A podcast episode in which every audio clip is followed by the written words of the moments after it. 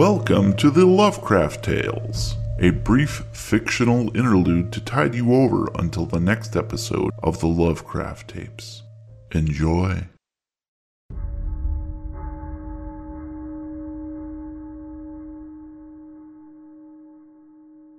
Fred hurries away from the library with a quartet of books under his arm. Three of these are about gardening, soil erosion, and water tables, what he calls nightstand material, the susurration of dry, scientific text that will surely lull him to sleep while reading in bed. But the fourth book is different. He will read that as soon as he is home, and it is one that will assuredly not make him drowsy. He strolls along the sidewalk, carefully inspecting the alleyway between the drugstore and the five and dime as he passes. It is narrow, dark, and empty. Perfect. Smiling, he continues the walk home. It has been an exciting few days in Arkham. The Ryan Davies case was interesting to begin with, but now that Roy Arroyo is actively investigating, Fred's curiosity is further piqued. Ah, but he calls you Petunia, the voice whispers in the back of his mind. Not Fred, Petunia, like a little flower. Fred grins, but only in his imagination. Outwardly, he is the same stoic senior citizen who enjoys planting flowers and making small talk. But inside, oh, inside, that grin is stretching wider and wider, further and further, his eyes bright with glee above the black hole of his mouth. Let him call you what he likes, the voice continues. It won't much matter in the end. A block ahead, he sees old Widow Allen exit the craft shop, bag loaded with brightly colored yarn. It is too late to duck into another store. She has spotted him and waits patiently for his arrival. Fuck, he thinks, and it is his voice, not the other. When he is close, the old broad begins her pleasantries as she always does. Good day, Frederick. You are looking well. Her glaucoma misted eyes squint at him, seeking purchase on his wrinkled face like a spider monkey clambering up a tree. He can feel her scrutiny. It makes his nose itch. Hi, Gladys. Doing some wool gathering, I see. He points to the yarn. She acts surprised to find skeins poking out from the plastic sack on her arm. Oh, my! Why, yes, yes, I do have one or two projects in the works. Always. She smiles up at him, her yellow teeth like rotting gravestones in the spoiled earth of her blackened gums. Idle hands and all that.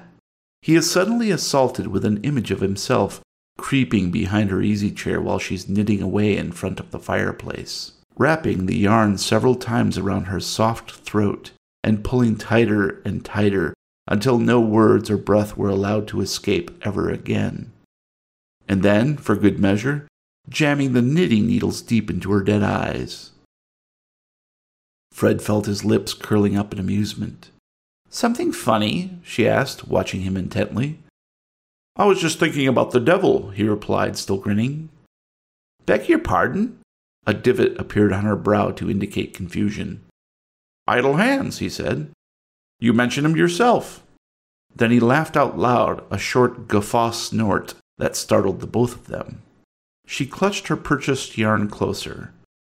Well, I must be off. Good day, Frederick. Without waiting for acknowledgement, she scurried away more quickly than seemed possible at her advanced age. He shrugged, the smile slipping off his face like a mask he no longer cared to wear, then resumed his walk home. As he passed the Davies house, a peculiar thrill tickled the base of his spine. Naughty stuff had gone on in there, he knew really naughty stuff. He recalled leaning at his open window at night frequently during the past month, listening. Even before the naughty stuff began, he had felt the change coming like the charged air before an electrical storm. The smell of copper, the promise of screams wafting. Anticipation nearly did him in, but then it did finally begin, and it was much more satisfying than he could have hoped. Sad that Ryan had been arrested. It meant the end of Fred's front row seat to a private show. Now he'd have to rub shoulders with the rest of the public in order to witness the sordid finale. Patience, the voice assured. More fun to come. He unlocked his door, slipped inside, then deadbolted the steel reinforced portal behind him. Home again, home again, jiggity jig. Giggling, he sauntered into the kitchen, tossed the books onto the table, then began to undress. As his shit stained underwear fell to around his ankles, he threw his arms into the air and allowed himself the momentary illusion of an erection. Stiff, proud, dangerous. Pointed heavenward like a holy weapon. His penis, of course, hadn't moved of its own accord in nearly a decade, but imagination can trump the pitiful physicality of the real world. Besides, he knows, there are other worlds than this pathetic playground of lost souls. He opens the fridge and brings out a platter of meat, peeling back the plastic wrap which keeps it as fresh as possible. It faintly resembles a puppy that went missing from the Andersons' yard about eight days ago, if that puppy had been stripped of fur and then deep fried in duck fat. Fred plucked a hind leg, wrenching the bone out of its socket with a grinding twist before putting the rest of the meat back into the refrigerator.